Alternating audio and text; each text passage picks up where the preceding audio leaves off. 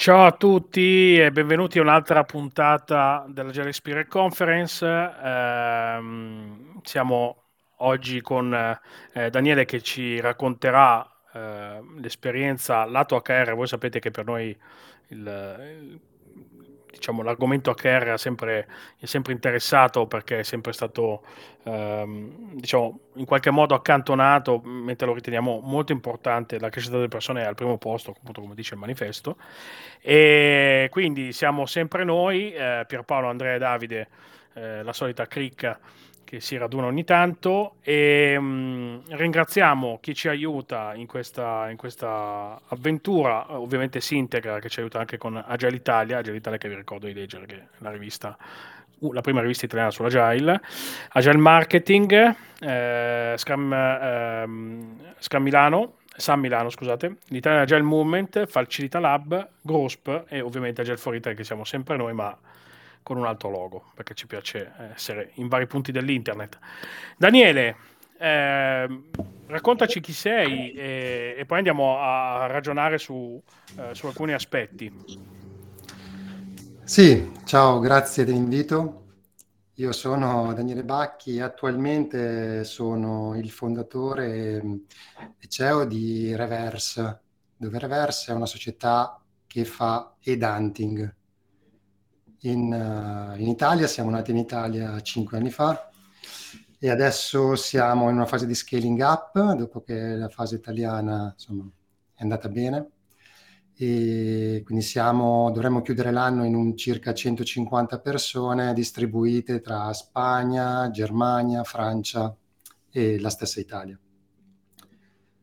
E, mm, sì, esistiamo da un, da un 5 anni. Io a livello personale, se posso introdurmi anche a livello personale. Sì, sì anzi, devi, devi, devi. Esatto. E sono solito raccontare la mia carriera eh, non attraverso un percorso lineare, ma un percorso, diciamo, tridimensionale, no? che vede su un asse eh, lo sviluppo delle mie competenze a partire da, mh, dalla laurea in ingegneria informatica, quindi diciamo così, è l'asse in cui ho fatto eh, il programmatore, poi l'analista, una volta si chiamava così. Poi ho fatto il CTO, e poi ho fatto, anzi, prima ho fatto anche il product owner, quindi mi sono occupato anche di business.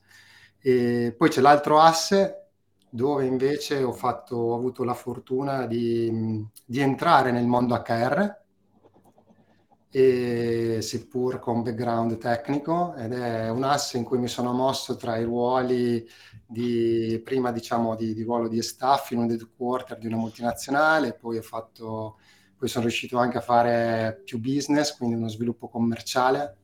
Ho fatto il sales eh, poi ho fatto anche parte di delivery eh, del servizio di ricerca e selezione. E poi c'è l'asse invece del ruolo eh, del ruolo, insomma, dove ho fatto il dipendente, poi ho fatto il manager e da ormai cinque anni faccio un imprenditore. Quindi, insomma, queste tre cose hanno un po', insomma, ognuna ha influenzato un po' l'altra, ha portato elementi di qui e di là, ecco, insomma. Ecco, Beh, sicuramente quali... vedi le cose da più punti di vista, riesci a vedere le cose da più punti di vista. Ho questa fortuna, sì.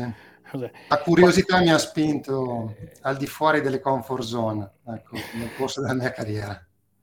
E entro un po' nel vivo del discorso, una, facendo un preambolo, una delle cose che in questi anni spesso abbiamo sentito è Agile HR, proprio Agile HR, con tutto quello che porta dietro, eh, in generale eh, cercare di inserire concetto, i concetti agili dentro l'HR.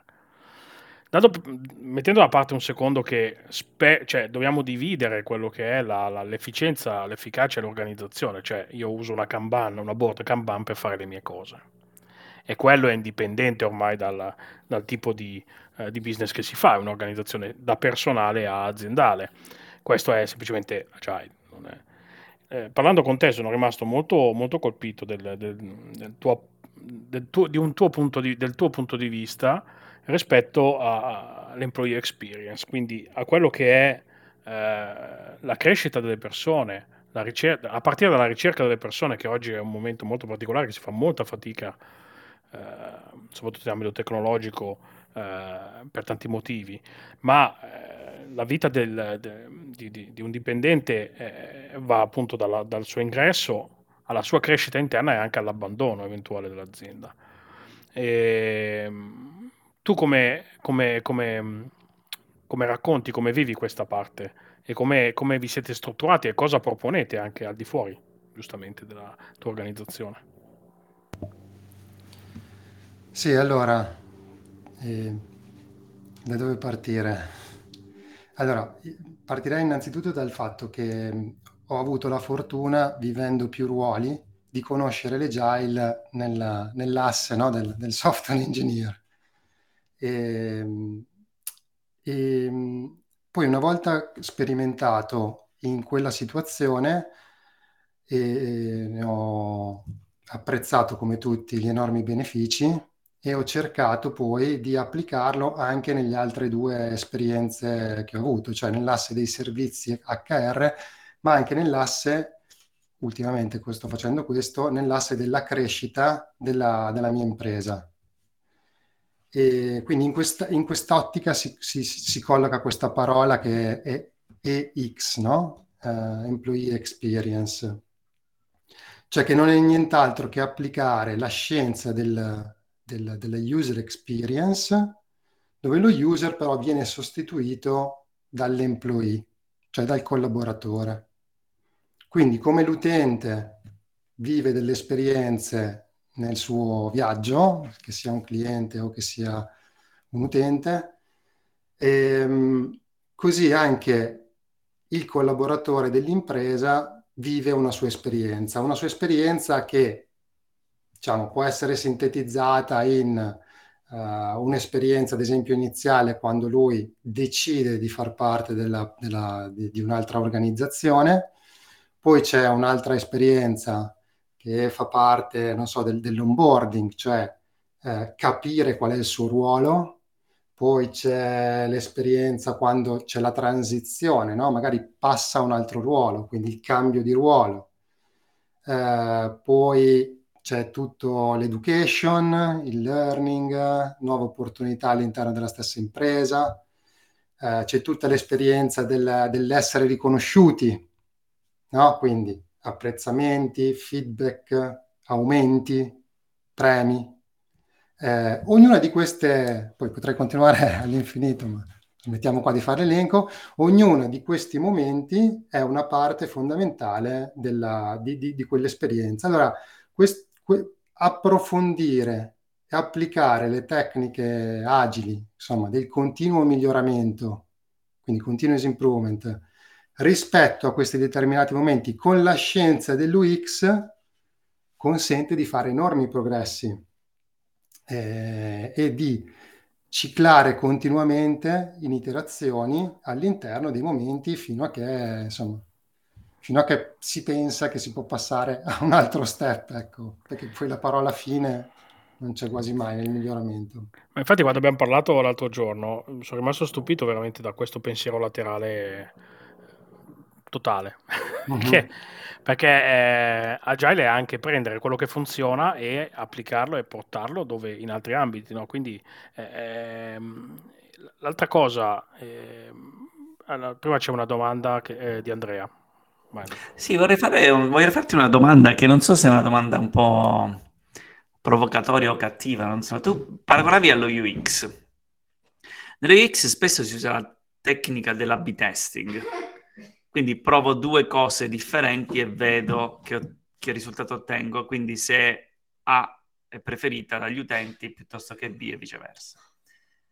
Vale lo stesso nell'employee experience e quindi di conseguenza il dipendente e collaboratore potrebbe essere un, un oggetto di test?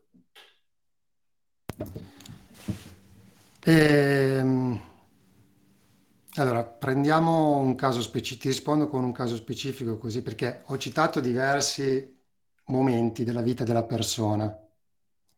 Quindi poi a seconda anche del momento uno si può permettere determinate tecniche oppure altre. Mm. Quindi se ad esempio pro, ehm, proviamo a prendere prima ancora che questa persona faccia parte della nostra organizzazione, anche perché noi facciamo i Danting, quindi aiutiamo le altre imprese a portare a bordo le persone, ehm, a risolvere diciamo, determinate problematiche per portare a bordo de- determinati profili.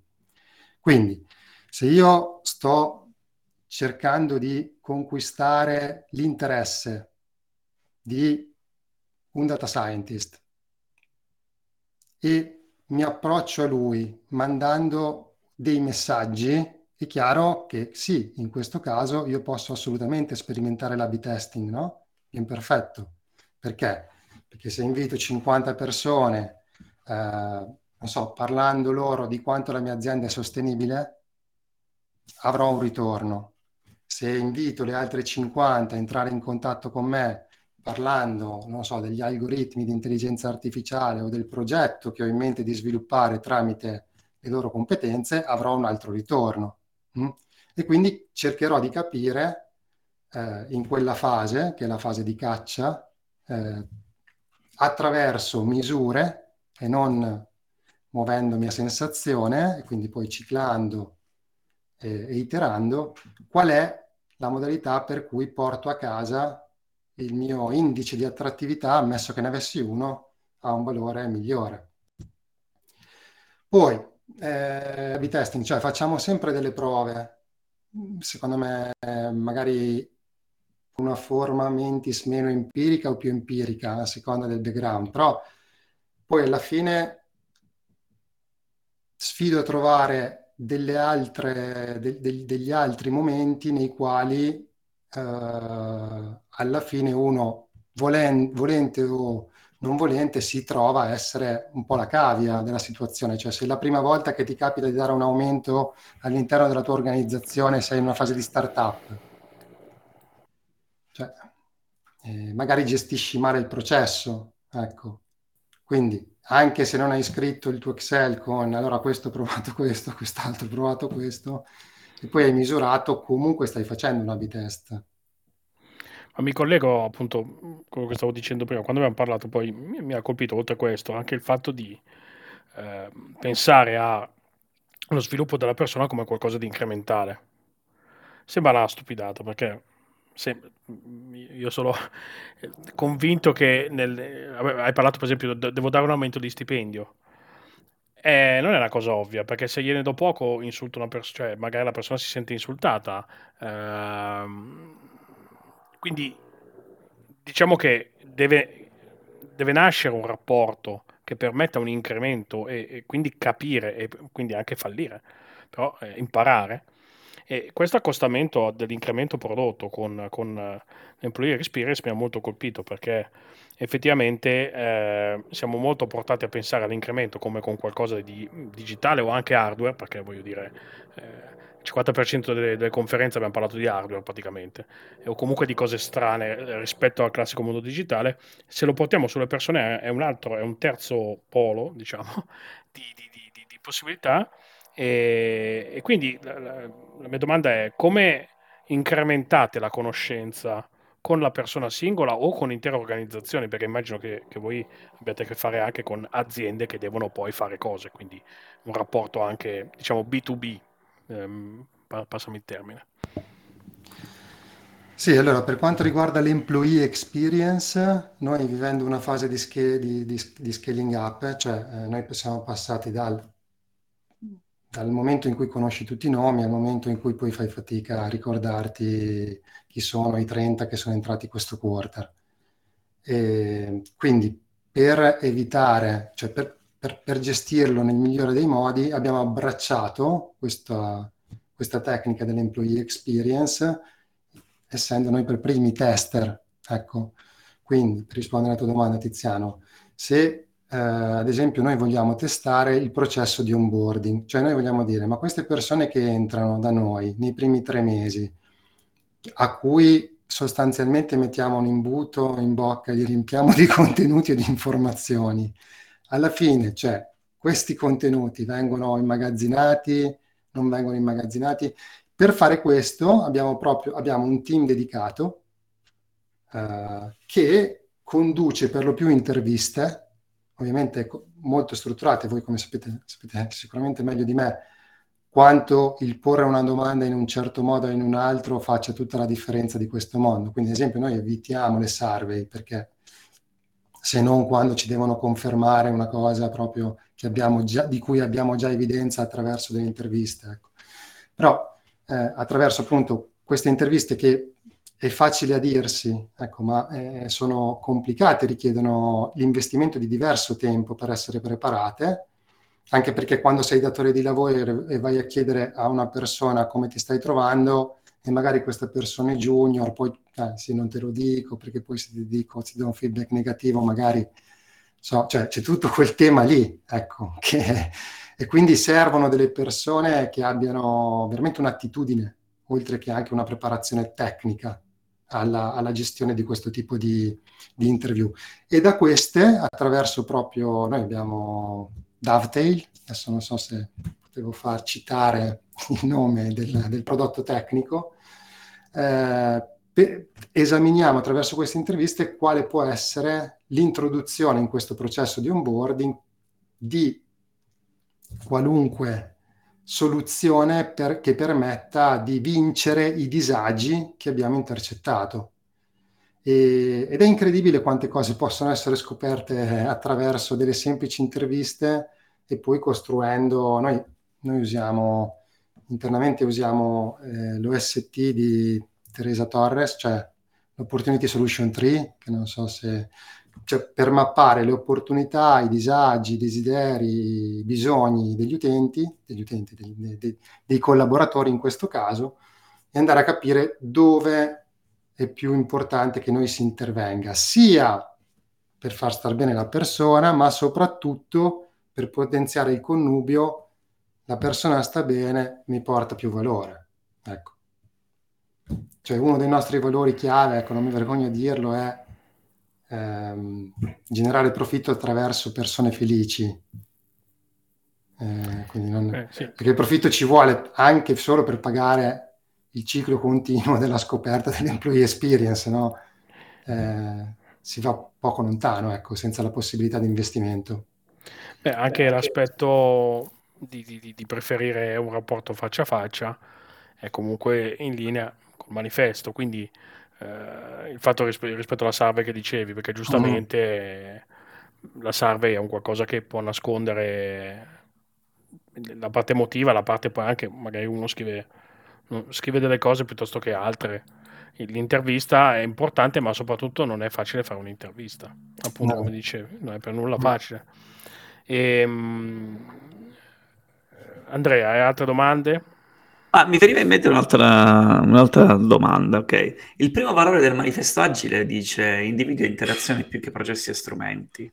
Io spesso ho la sensazione che le persone si trovino a proprio agio quando ci sono processi codificati e strumenti atti, diciamo, a eh, implementare quei processi. Mentre invece bisognerebbe spostarsi più sul concetto di interazione, ok? È una cosa che verifichi pure tu, che ci sia un po' di difficoltà da parte delle persone a vivere più l'interazione che non nella comodità dei processi e se sì, come si fa a cambiare questa, questa cultura? Eh, ottima domanda. Eh, dunque, allora, come parere personale, il processo, a mio modo di vedere, serve per facilitare la comunicazione, no? Anche se un po' la limita. Però eh, quando sarà perché in questo momento viviamo appunto la, la, la complessità multi-country, eh, multi, multilingua e eh, anche multicultura, dove prima, pochi mesi fa, eravamo abituati a mandare un messaggio con WhatsApp di un cambiamento e il messaggio veniva propagato in tempo zero e tutti recepivano. Adesso con la struttura che si appesantisce invece dobbiamo fare tre, tre bordi Miro, eh, il, il video tutorial con i sottotitoli e, e anche il documento da, da, da, pubblicare nel social aziendale, ecco, per, per, per, per, tenere tutti allineati. Ecco. Quindi sicuramente il processo è una questione comunicativa. Mm. Quello che è iterazione, secondo me, va tenuto, eh, va applicato, almeno noi lo applichiamo, al, a quella comunicazione che non può essere imbrigliata solo in un processo Faccio un esempio per, molto pratico. Noi ad esempio svolgiamo il lavoro di eh, ricerca e selezione per i nostri clienti, no?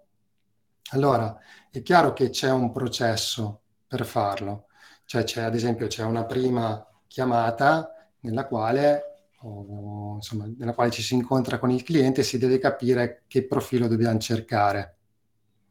Però molto spesso questa cosa è, è difficile che venga fuori a, al primo touch point, no? a quella chiamata, ma è più probabile che attraverso iterazioni nelle quali noi andiamo sul mercato, capiamo se la figura ad, ad esempio cioè, corrisponde le skills cercate a quelle che si hanno in mente, soprattutto in termini di retribuzione, no? se, se, l'aspettativa è corrisposta sul mercato.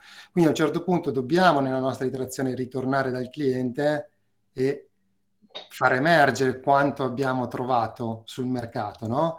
Perché poi può essere anche rifinito. Ah, allora ho visto questi tre, allora mi è venuto in mente che in realtà è più il profilo A che corrisponde, trovamene degli altri come A.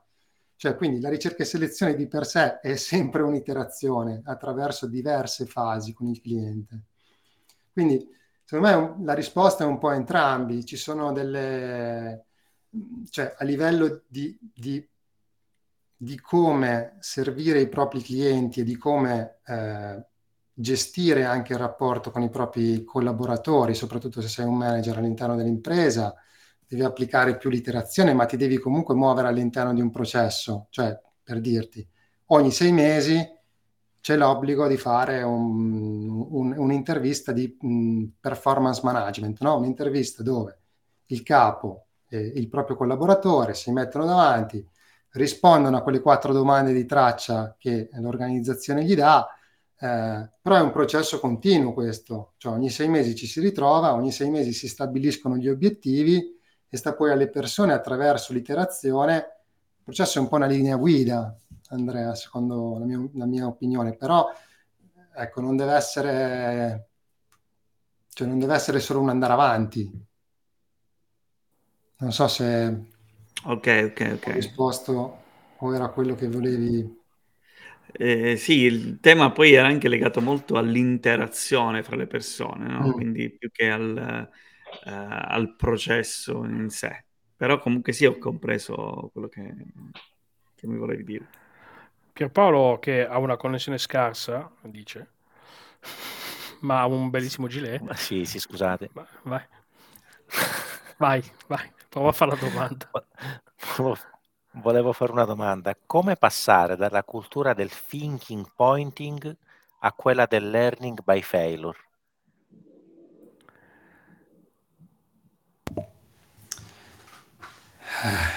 Tutte domandone oggi.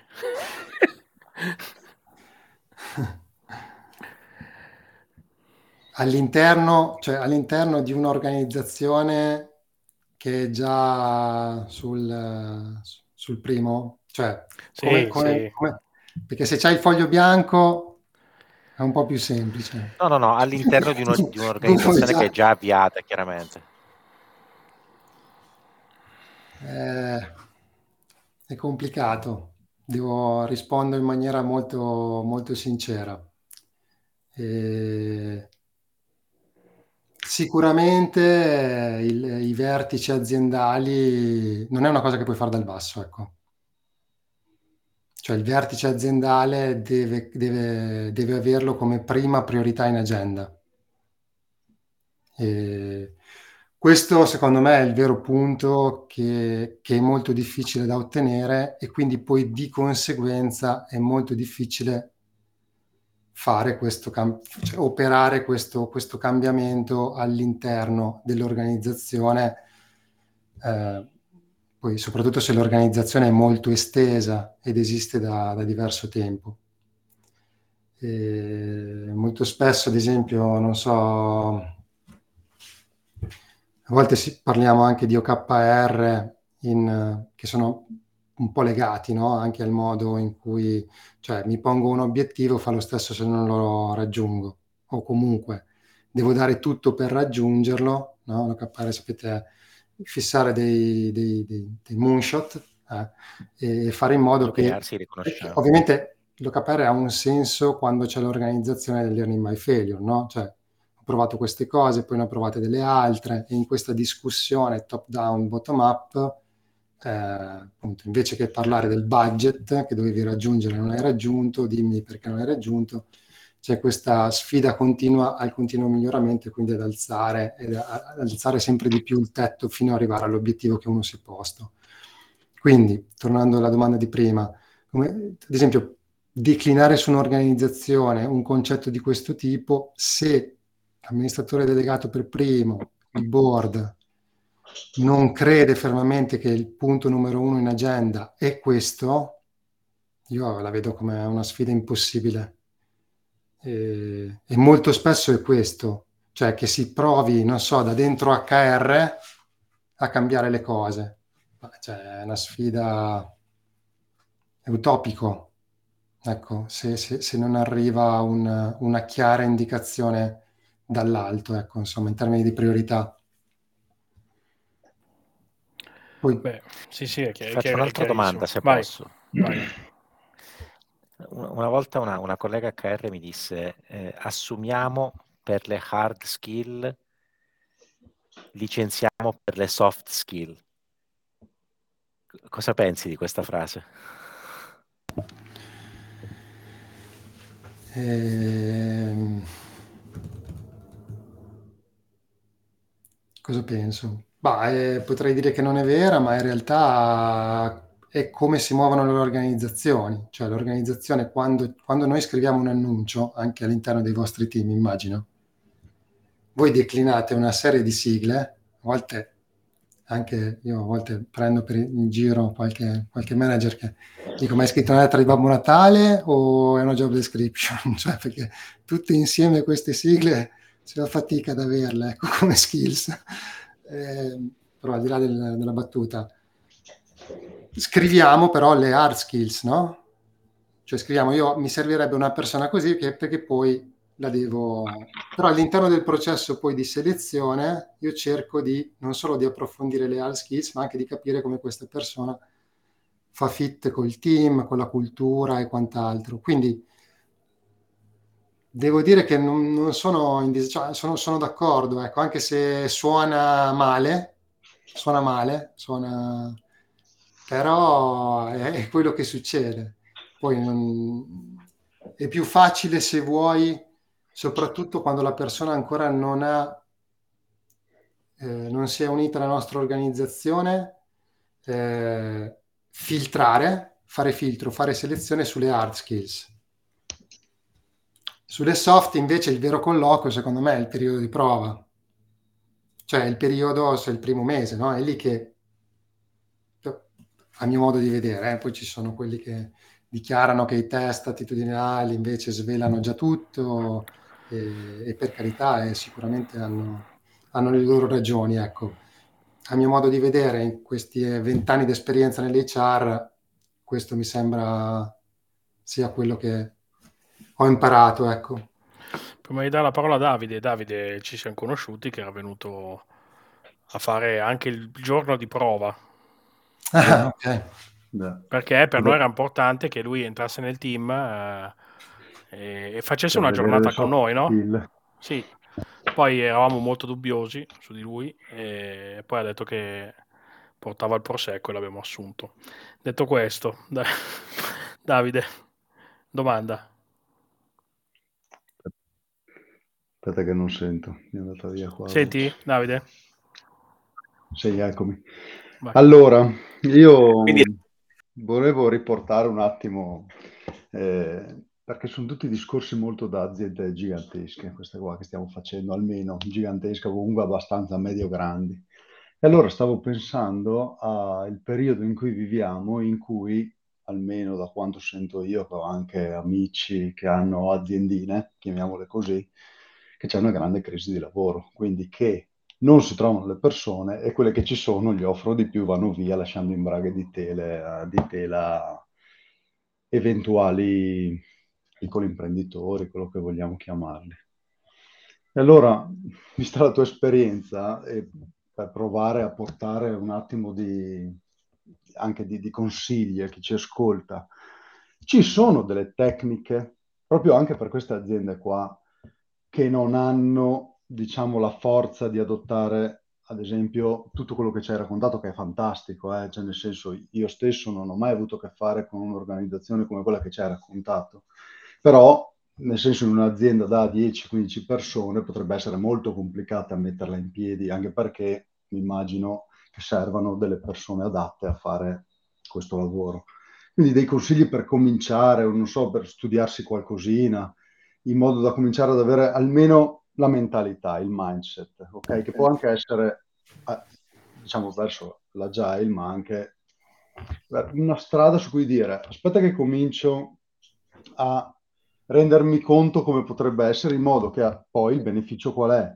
Un eventuale dipendente, oltre ad avere il lavoro che nel mondo in cui viviamo adesso sembra non c'è nessuno, tutti cercano, delle volte ti pagano anche di più, quindi perché non te ne frega niente, vai, però lavoro in un ambiente che è fantastico, come rendere questo ambiente fantastico? Ecco, questa era un po' la domanda, se potevi darci qualche input.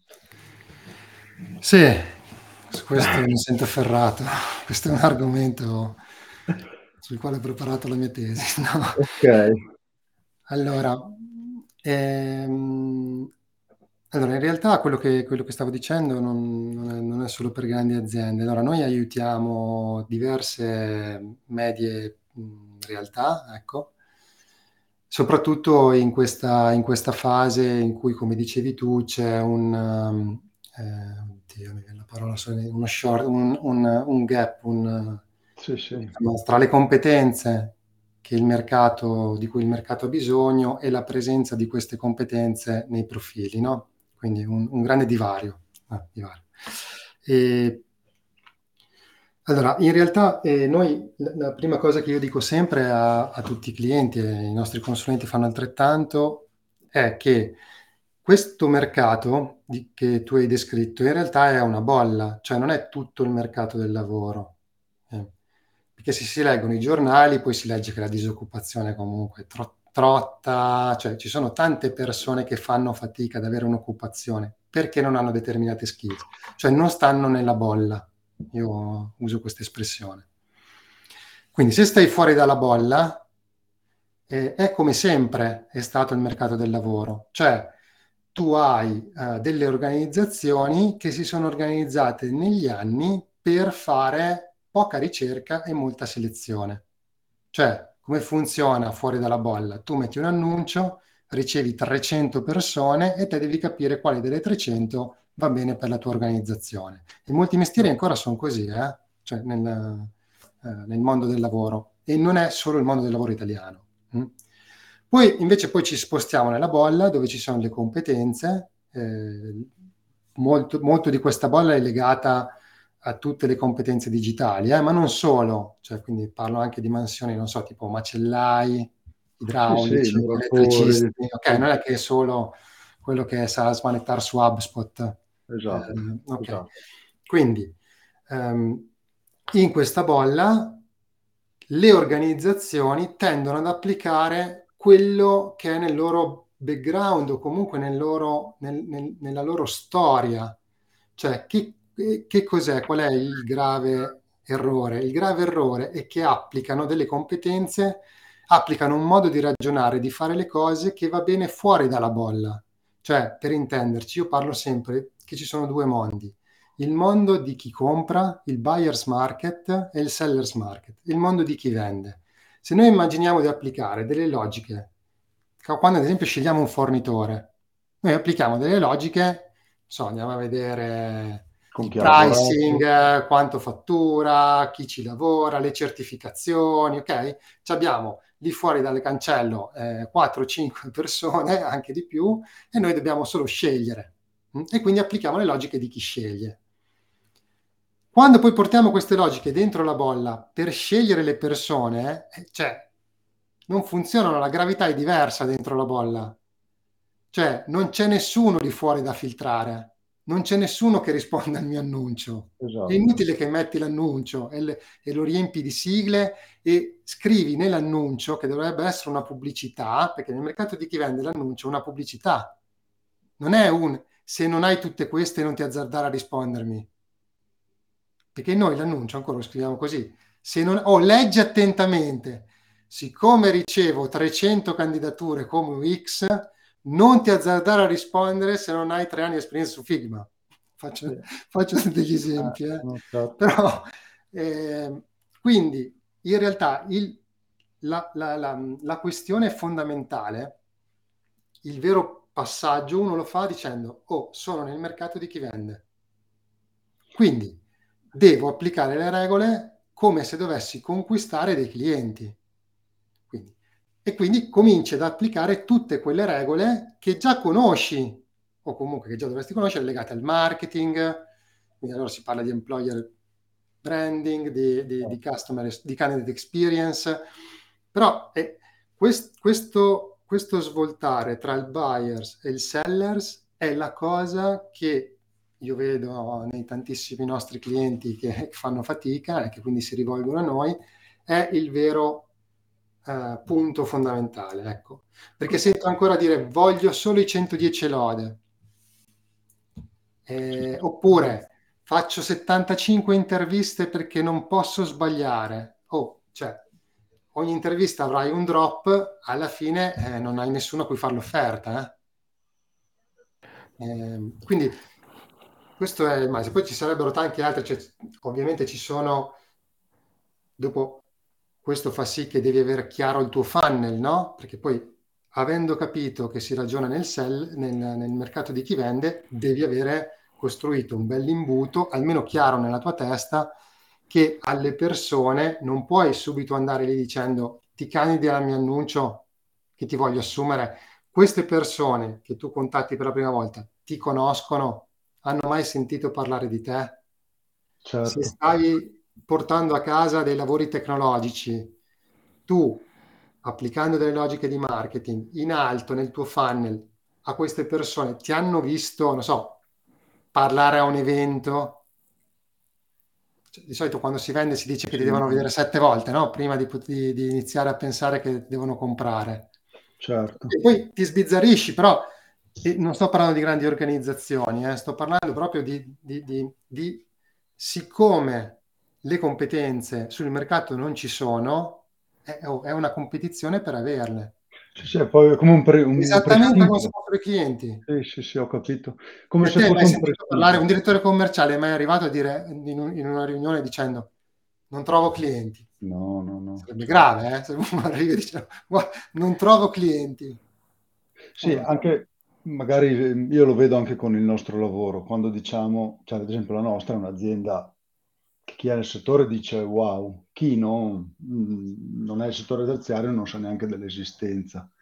Però c'è esattamente questo, dire lavoro in fa più che non in un'altra azienda che magari non è pubblicizzata, questo stai dicendo, quindi la prima mentalità da cambiare è cerca di far conoscere di più la tua azienda a prescindere, con il marketing praticamente. Sì, ma, Poi... ma, anche, ma, anche, il modo di fare le interviste ai candidati, cioè bisogna capire cioè, quanto, quanto cioè, mh, mm, ad esempio prima parlavamo del, della tua esperienza che hai fatto il primo colloquio, no? In sì. realtà sicuramente sarà stato un colloquio per chi ti, ti, osservava, ma lo sarà stato anche per te, cioè entrare certo. in contatto con chi poi dovevi lavorare, ma quando lo vogliamo, cioè, senso, quando lo vogliamo dire alle persone, il team è questo, parla, parla trovati con altre queste, queste due persone, prova a fare una chiacchierata tecnica con loro. E quella chiacchierata non deve essere intrapresa solo come, di nuovo, il mercato di chi compra, fammi il test, non ti voglio neanche vedere prima che non l'hai passato. Cioè, noi mandiamo il test senza aver spiegato niente a queste persone fuori, devo, questo deve dedicare quattro ore. Ma perché deve dedicare quattro ore? Ma prima dovremo vendergli Cosa? quello che farà da noi. No? Dovremmo puntare su, se ho delle persone senior o dei guru all'interno della mia impresa con cui lui, lui lavorerà, ma mettiamoli in bella vista, poi faremo fare il test. Per carità, non è che lo voglio, voglia togliere la parte di selezione, però se la metti all'inizio può essere che, che nessuno voglia, insomma, non sei competitivo con gli altri che vogliono portare a casa gli stessi tipi di profili. Mm, mm, mm. Ecco, C'è una domanda di Pierpaolo Marzulliana. Altra domanda, allora, human resources versus people and culture. È solo una differenza di sigle e nomi di team? No, io do per scontato che non sia solo un'etichetta, ecco, perché per me insomma, un po' di differenza la fa, al di là del... Eh, è una differenza che è un'evoluzione che quella figura, la figura di chi si occupa del personale, chi ha a cuore il personale in azienda, eh, proprio ha fatto o sta facendo ancora mh, nella sua evoluzione. Ecco. Quindi human resources perché? Perché comunque le persone che si occupano di personale una volta erano brave se, mh, se sapevano i tecnicismi della busta paga, che è comunque un mondo complessissimo, eh. anche lì un po', un po' di giri di UX per semplificarlo non farebbero male. Comunque, questo è un altro tema. Eh, oppure il mondo dei CNL, cioè essere tecnici, quindi più consulente del lavoro, quindi più legato proprio al concetto di risorsa, no? Come sfruttare al meglio il costo di quella risorsa, come calcolare il costo, eh, come gestire anche proprio le, uh, le questioni sindacali, se si vuole, no? Cioè i rapporti, i contratti, timbratore, ferie, come gestire, cioè tu, la gestione del, del, della risorsa non tanto vista come umana, ecco, ma come risorsa, più come risorsa. People and Culture invece, secondo me, è come eh, è l'evoluzione del ruolo nella sua parte, se non finale, comunque è un passaggio, che vuol dire che invece io delle persone, quelle tecnicalità posso anche lasciarle fuori dalla mia impresa, no? Cioè cosa mi interessa avere dentro uh, il capire una busta pago o meno. Adesso dico, poi magari interessa anche quello perché ci sono sicuramente delle altre logiche che è bene tenere in, azienda invece che fuori. Però il ruolo invece di People in Culture dice che mi interessano le persone, abbiamo una cultura aziendale, le persone per stare bene devono lavorare all'interno di team che quantomeno hanno la stessa cultura, no? si devono trovare bene con le altre persone con cui condividono il tempo e i progetti. E quindi si interessa più di questo aspetto, se vuoi, più legato alla perso- alla, alla, all'H, no? allo human, che alle risorse. Ok, siamo addirittura d'arrivo. Volevo fare un'ultima ecco. domanda. Ecco. No, eh, mi riaggancio al discorso che facevi prima del... Eh, cioè, siamo noi che facciamo il colloquio, ma in realtà è anche la persona che fa il colloquio all'azienda, no? In realtà probabilmente abbiamo... Stavo, stavo riflettendo sul fatto di quante volte abbiamo sbagliato. E l'ho, l'ho colto dal fatto che spesso e volentieri poi è sembrato che il tutto si chiudesse nella negoziazione economica e secondo me quando poi c'è questo scontro sulla negoziazione economica, evidentemente forse noi non siamo stati così bravi a, non, a farci percepire dalla persona che abbiamo colloquiato. Cioè, forse noi non abbiamo vinto il colloquio, ok, verso di lui o lei, e lui quindi, lui o lei, si sta giocando solo le carte sulla parte economica. Ha senso quello che dico, cioè se colgo che una persona a un certo punto dice o mi offrite questo o niente, allora evidentemente un... abbiamo sbagliato. Mm. Allora, mm, non, non, non, ho una risposta un sì o un no. Allora, innanzitutto è importante che non, vedere che non siamo solo noi e lui, il candidato, adesso mi metto nei panni dell'azienda, ma che siamo noi con altri tre da una parte e tre dall'altra e lui che deve scegliere. Mm. Quindi è chiaro che anche la componente economica viene messa in gioco. Mm. Non sarà solo quella, probabilmente, ma è impossibile che poi quella non sia... Cioè, probabilmente se non ci fosse stato il resto, non sareste neanche arrivati alla negoziazione economica. Si sarebbe fermato prima ah, okay. il processo. Okay? Okay. Perché soprattutto nella bolla e soprattutto insomma, post pandemia, le persone comunque valutano, danno un peso agli altri driver importante. Mm. Ecco.